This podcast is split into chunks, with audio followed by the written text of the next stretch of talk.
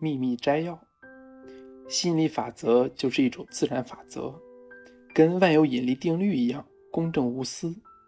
除非你用持续的思想召唤，否则不会有任何经验进入你的生命。只要问自己现在感觉如何，你就知道你正在想什么。情绪是非常有价值的工具，能立即告知我们自己在想什么。不好的感觉和好的思想是不可能同时存在的。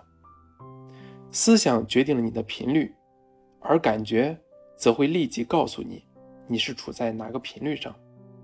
当你感觉不好的时候，你就是处在会引来不好事物的频率上；当你感觉美好时，你就是在强力吸引更多美好的事物。秘密转移物，例如。快乐的回忆，大自然，或你喜爱的音乐，可以瞬间改变你的感觉，转换你的频率。